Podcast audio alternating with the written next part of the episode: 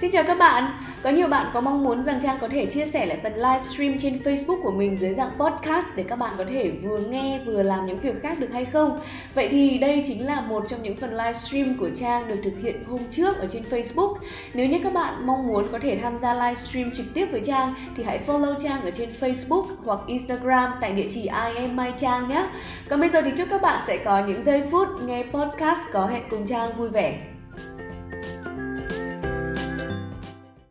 Rồi, đến với thứ mà ngày hôm nay Trang muốn chia sẻ với các bạn. à, Nó được gọi là bốn mức độ của việc nhận thức về bản thân mình. à, Cái này khi mà Trang mới nghe đến nó thì Trang nghĩ rằng là chắc lại một cái kiến thức liên quan tới uh, phần nhận thức, rồi bốn kỹ năng này kia, chia sẻ này nọ. Nhưng mà thực ra nó rất là đúng với cái cách mà nó đã đi cùng với uh, chính bản thân Trang trong suốt khoảng thời gian vừa rồi. Và Trang nghĩ là ai cũng sẽ trải qua những mức độ nhận thức khác nhau về bản thân mình. Mọi người thường có câu hỏi dành tới cho Trang là tại sao lại hay bị hoài nghi bản thân, tại sao mọi người lại cảm thấy là um, không tự tin vào chính mình, trong khi thực ra mình cũng không phải là một đứa có ngoại hình tệ này, hoặc là mình cũng đâu phải là đứa học kém gì đâu. Nhưng mà khi đi ra ngoài mình thấy mình kém cỏi, mình thiếu sự tự tin vào bản thân mình đến thế. Thì Trang mới phát hiện ra là à, hóa ra nó liên quan tới những mức độ nhận thức khác nhau của mỗi người. Và khi mà chúng ta ở một mức độ khác nhau thì chúng ta cũng sẽ hiểu về bản thân mình khác nhau như vậy. Mức độ đầu tiên của bốn mức độ nhận thức về bản thân mình thì nó được gọi là Unconscious Incompetence. Trang phải nốt lại đây bởi vì đây là một thứ nó uh, Trang cần phải nhớ, cho nên là không muốn nói sai dành tới cho các bạn. Nên Trang trước buổi livestream ngày hôm nay Trang cũng đã có nốt lại một chút để chia sẻ cho các bạn được chính xác hơn. Thì cái điều thứ nhất trong bốn cái level về learning hoặc là consciousness nó được gọi là Unconscious Incompetence. Có nghĩa là chúng ta không biết là mình kém. Nó bắt đầu từ lúc mà chúng ta mới sinh ra, chúng ta được sống trong một gia đình rất là hạnh phúc. Bố mẹ lúc nào cũng coi mình là số một. Thậm chí là nếu như có những gia đình bố mẹ yêu thương mình hết mực, uh, rồi nghĩ rằng mình là số một trong gia đình, lúc nào cũng khen mình là mình là giỏi nhất, mình là xinh nhất. Mọi thứ nó đều xoay quanh cuộc sống của mình. Mình hay là còn gọi cách khác là một số bạn là cậu ấm cô chiêu chẳng hạn. Thì khi mà các bạn ở quen trong một môi trường như vậy, bố mẹ các bạn luôn luôn coi các bạn là số một, gia đình các bạn luôn luôn nói rằng các bạn là giỏi nhất, đi ra ngoài là đẹp nhất, xinh nhất, thì các bạn sẽ có cảm giác rằng mình là người như thế thật. Điều này thì có hai mặt. Mặt tích cực là các bạn sẽ cảm thấy rất tự tin vào bản thân mình. Khi mà có những người khác nói với bạn là bạn làm được, bạn là người giỏi nhất, thì tất nhiên các bạn sẽ cảm thấy cực kỳ tự tin vào bản thân mình, đúng không? Nhưng nó có một mặt trái ở đây là khi mà những người khác nói với các bạn rằng các bạn tốt, các bạn giỏi, thì các bạn sẽ quên mất rằng mình vẫn còn những mặt yếu kém khác. Và nói cách khác, mình giống như một con ếch ngồi ở trong đáy giếng. Khi chúng ta ngồi ở dưới đáy giếng và không nhìn thấy ở bên ngoài thì chúng ta không biết rằng mình đang phải trải qua cuộc sống như thế nào. à, à, Chúng ta không biết rằng mình còn nhiều thứ cần phải học hỏi, và chúng ta chỉ nghĩ rằng mình là đứa giỏi nhất trên thế giới này thôi. Đó là mức độ đầu tiên. Chúng ta không biết rằng mình còn có những thứ khác cần phải học và không biết rằng mình còn kém. Sau khi qua cái giai đoạn đầu tiên là giai đoạn tự nghĩ rằng mình giỏi, mình có khả năng làm tất cả mọi thứ, thì nó sẽ đến một giai đoạn thứ hai, nó được gọi là Conscious Incompetence. Có nghĩa là các bạn biết rằng mình kém, các bạn biết rằng mình còn có những thứ mình chưa biết. Đây là khi nào? Đây là khi các bạn mười lăm tuổi, mười sáu tuổi, lớp tám thi lên lớp chín, hoặc là lớp mười hai bắt đầu thi vào trường đại học. Các bạn bắt đầu không nhận được sự giúp đỡ của gia đình nhiều như trước nữa. Bố mẹ cũng không có khả năng để xin cho các bạn vào những trường mà các bạn mong muốn nữa. Mà đã đến lúc chúng ta cần phải tự lực cánh sinh bằng chính sức lao động của chúng ta rồi. Chúng ta bước ra ngoài xã hội và chúng ta phải học bằng chính thực lực của mình. Đến lúc đấy, người ta thường gọi là đời vả vào mặt mình để xem xem mình như thế nào. Mình nhận những cú tát trời đánh của cuộc đời. Và mình bắt đầu nhận thấy rằng ủa, mình hóa ra không giỏi như mình nghĩ. Ủa, hóa ra từ trước đến nay mình tưởng mình là số một trong gia đình, nhưng mà ra ngoài xã hội mình chỉ là một con tép diêu bé tí xíu, không là gì hết. Thế cho nên khi mà các bạn bước ra ngoài, các bạn nghĩ rằng mình rất giỏi, rồi thi đại học trượt, thì tất nhiên là các bạn sẽ gặp phải khủng hoảng. Hoặc là khi các bạn đi làm, các bạn nghĩ rằng mình là số một ở trường đại học trước kia, nhưng khi các bạn bắt đầu bước vào môi trường làm việc, có rất nhiều những người khác có kinh nghiệm nhiều hơn mình, làm việc tốt hơn mình, chăm chỉ hơn mình, mình chợt nhận ra rằng sự xinh đẹp của mình là chưa đủ, hay là sự thông minh của mình cũng là chưa đủ. Thì lúc đó mình gặp phải những cú sốc đầu tiên trong cuộc đời. Hoặc khi ở nhà các bạn là số một, bạn yêu một anh chàng và bạn cũng muốn người ta phải đối xử với bạn là số một, cho đến khi anh chàng đó chia tay bạn để đi theo một cô gái khác. Và bạn cảm thấy rất uất ức. Bạn cho rằng tại sao mọi người lại có thể làm như vậy với bạn nhỉ? Và đấy cũng là một cú sốc nữa dành đến cho cuộc đời của bạn. Và đây là lý do vì sao mà tất cả chúng ta đều trải qua cảm giác hoài nghi về bản thân mình.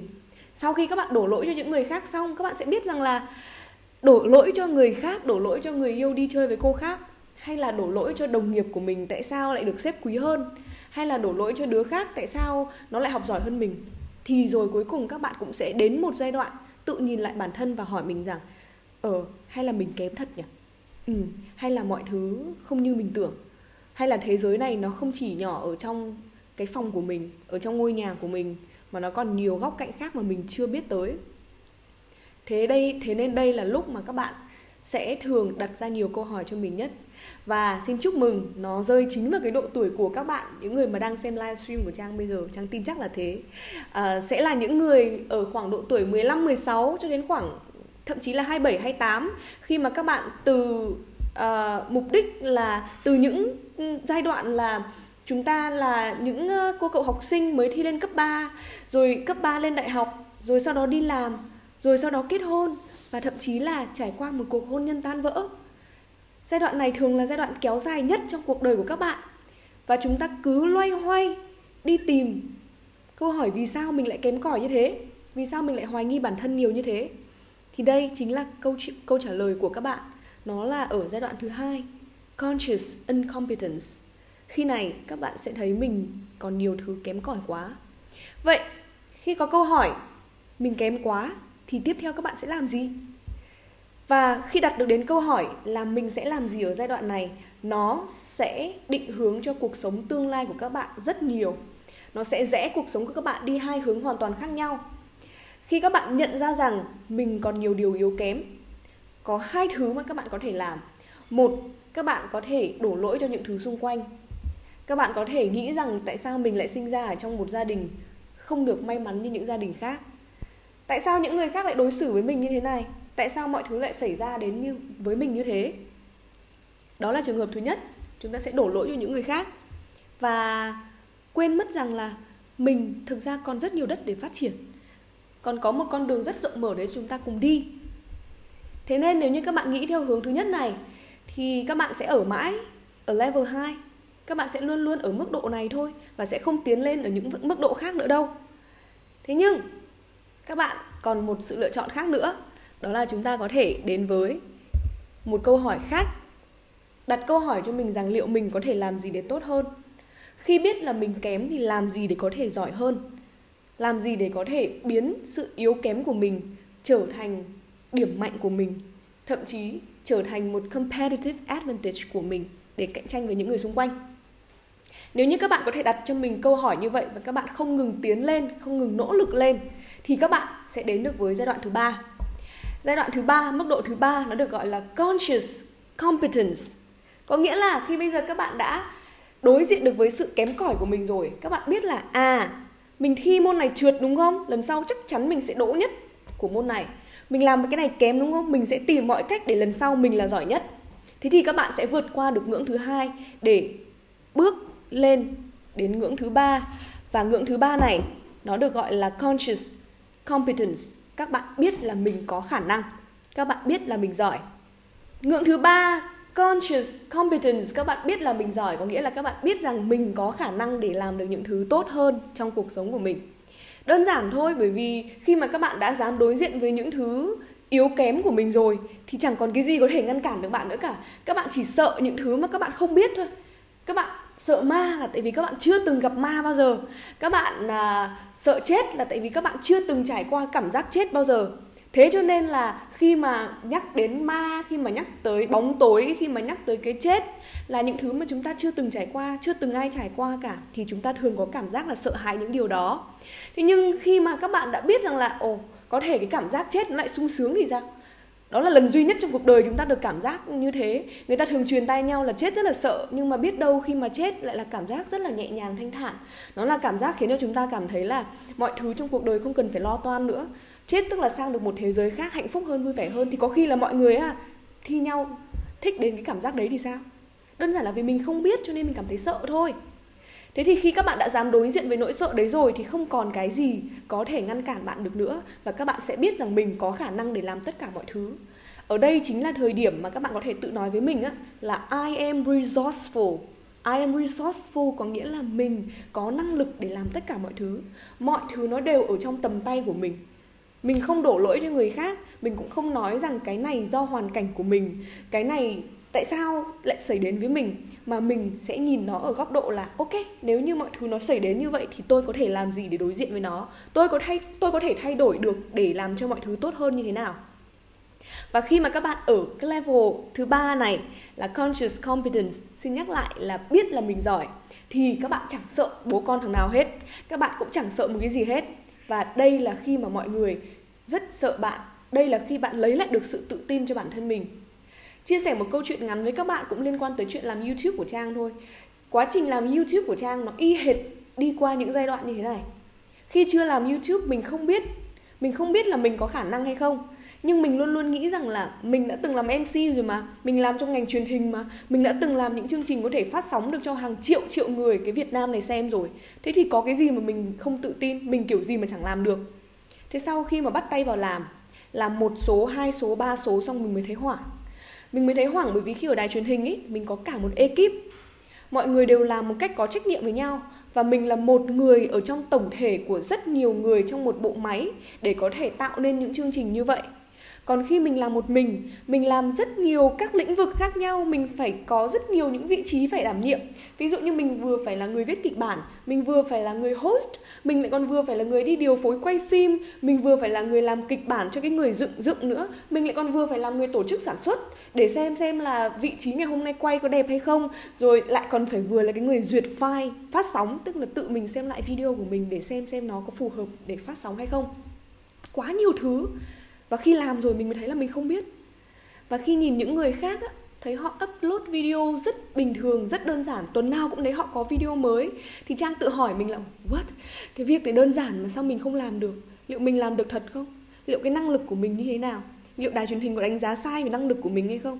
Và như Trang chia sẻ, việc này không chỉ hoài nghi ở một lĩnh vực, nó còn làm chúng ta hoài nghi ở rất nhiều lĩnh vực khác nữa. Nó còn khiến cho chúng ta tự hỏi mình là Ơ thế từ trước đến giờ mình, mình bị hoang tưởng à? Liệu mình làm em xê có thật là mọi người công nhận là mình làm được không? Hay là mình có vấn đề? Mình làm thấy không không hay. Mình làm YouTube mà thấy nó không không có nhiều view, không có nhiều rating, có, có vẻ như là mình làm không đúng lắm. Cho đến khi mình chuyển sang bước thứ ba, mình vượt qua được giai đoạn là nó chán, nó có nhiều vấn đề và mình quyết định là phải đối diện với nó. Và sau bảy tháng thì Trang quyết định là phải quay trở lại. Không thể cứ trốn tránh cái nỗi sợ đấy mãi được. Và phải quay trở lại với cái chặng đường YouTube của mình. Không cần là phải có sản phẩm, không cần có mọi người xem, nhưng mà cần phải rèn luyện được sự kỷ luật. Thì mình bắt đầu dám đối diện với nó. Và khi dám đối diện với nó rồi, bắt đầu học hỏi thêm về kỹ năng dựng, kỹ năng quay, kỹ năng làm kịch bản, làm mọi thứ thành quy trình, bài bản, giống như là quản lý một cái công ty nho nhỏ. Thì mình mới có thể hiểu được rằng là thật ra mình cũng không đến nỗi tệ như thế, thật ra mình cũng có khả năng để làm YouTube đấy chứ. Mình có thể sắp xếp được mọi thứ. Và khi mình đã làm rồi, mình đã làm quen rồi, mình đã làm được nửa năm, một năm rồi, thì mọi thứ nó thành một cái rất là, rất là dễ dàng. Nó trở thành một thói quen đối với chúng ta và nó không còn quá khó khăn nữa. Khi đó là khi mình đã bước sang level thứ tư, đó là Unconscious Competence. Tức là chúng ta không biết là chúng ta giỏi. Chúng ta giỏi từ khi nào cũng không biết nữa luôn. Đơn giản thôi, khi này thì các bạn đã làm mọi thứ thành một thói quen rồi. Khi mà các bạn nói tiếng Anh như là một ngôn ngữ thứ hai rồi thì các bạn không biết rằng ngày xưa mình đã phải vất vả để tập nói tiếng Anh như thế nào. À, khi mà các bạn đã làm YouTube thành một thói quen rồi, các bạn sẽ thấy là oh, chỉ cần búng tay một cái, nửa ngày là ra được một cái video. Bây giờ Trang là như vậy, thường là Trang chỉ sản xuất tất cả một video trong một ngày thôi, vì phải tiết kiệm thời gian để còn làm những việc khác nữa. Thế cho nên là từ sản xuất video, dựng rồi upload video chỉ trong đúng một ngày thôi. Thì bây giờ nó không còn là một khó khăn nữa, Trang thấy Trang có thể làm được rồi. Và khi làm một tuần ok rồi thì mình có thể đẩy lên, mình làm thành hai số một tuần. Và bây giờ mình có thể làm được ổn hai số một tuần rồi thì mình có thể làm thêm những cái khác, ví dụ như làm livestream này chẳng hạn. và mình cũng thấy nó quen thuộc. Mặc dù bây giờ một Trang mới làm livestream nhá, chưa làm livestream nhiều, đôi khi để cái, cái livestream này ở cái chỗ mà các bạn nghe không rõ như vừa rồi á, nhưng mà dần dần làm rồi nó sẽ quen, nên không có cái gì phải lo lắng cả. Như vậy Trang vừa giới thiệu đến các bạn là bốn levels của sự nhận thức về bản thân mình, bốn levels của con đường học hành trong tất cả mọi lĩnh vực nó đều như thế. Nhắc lại với các bạn bốn levels này là gì nhé. Thứ nhất nó là Unconscious Incompetence, có nghĩa là mình không biết là mình còn đang kém, mình giống như con ếch ngồi đáy giếng. Thứ hai là Conscious Incompetence, có nghĩa là mình biết là mình kém. Bây giờ mình biết mình còn nhiều thứ cần phải học nữa rồi. Và nhắc lại, đây là cái khâu mà chúng ta cảm thấy mình hoài nghi về bản thân nhất, mình mất tự tin về bản thân mình nhất. Thứ ba, level thứ ba là Conscious Competence, là lúc này mình biết là mình giỏi, mình biết là mình có khả năng. Và level thứ tư là Unconscious Competence, tức là mình làm mọi thứ thành bản năng, không cần biết là mình giỏi nữa, bởi vì nó trở thành một phần trong con người của mình rồi. Mọi thứ đều trở nên cực kỳ dễ dàng và quen thuộc. Thế thì bốn level của uh, sự nhận thức này nó sẽ ảnh hưởng tới cuộc sống của chúng ta như thế nào? Uh, có hai giai đoạn mà Trang muốn các bạn cùng cần cực kỳ phải lưu ý về bản thân mình. Tại sao người ta thường hay nói là gừng càng già càng cay, hoặc là uh, sông càng sâu càng tĩnh lặng, lúa càng chín càng cúi đầu. Đó là lý do là khi con người ta càng có trải nghiệm nhiều, con người ta càng học nhiều, biết nhiều, thì con người ta lại càng biết khiêm tốn hơn. Tức là người ta dần dần chuyển dịch từ level một lên level bốn. Tức là khi này người ta biết rằng là còn nhiều thứ trên thế giới này người ta chưa biết lắm. Mặc dù người ta đã master được nhiều lĩnh vực rồi, nhưng người ta hoàn toàn biết rằng master được một lĩnh vực không có nghĩa là tôi có thể giỏi tất cả những lĩnh vực khác, và tôi còn cần phải học hỏi rất nhiều để có thể trở nên giỏi hơn, biết nhiều hơn ở những lĩnh vực khác nhau. Nên họ luôn luôn cực kỳ khiêm tốn. Với sự tự tin cũng tương tự như vậy thôi. Nếu như các bạn đang cảm thấy mình tự tin về một cái gì đó thì hãy khoan, đừng tự tin thái quá, hãy khoan, đừng kiêu ngạo thái quá và nghĩ rằng mình là người giỏi nhất. Không bao giờ mình có thể là người giỏi nhất được cả. Kể cả khi các bạn nghĩ rằng mình là người giỏi nhất, luôn luôn có người nào đó có thể giỏi hơn mình, luôn luôn có lượng kiến thức nhiều hơn ở ngoài kia mà mình cần phải học hỏi. Thế cho nên khi các bạn đang tự tin quá, hãy dừng lại trong một giây thôi và nhớ lại những gì Trang chia sẻ ngày hôm nay, và biết rằng khi mình đang cảm thấy tự tin, tức là mình có thể mới chỉ đang ở level một, mới chỉ đang ở vùng nhận thức số một mà thôi. Tức là khi một vài người xung quanh mình khen mình giỏi, mình có khả năng, không có nghĩa là cả thế giới công nhận khả năng của mình là tốt nhất.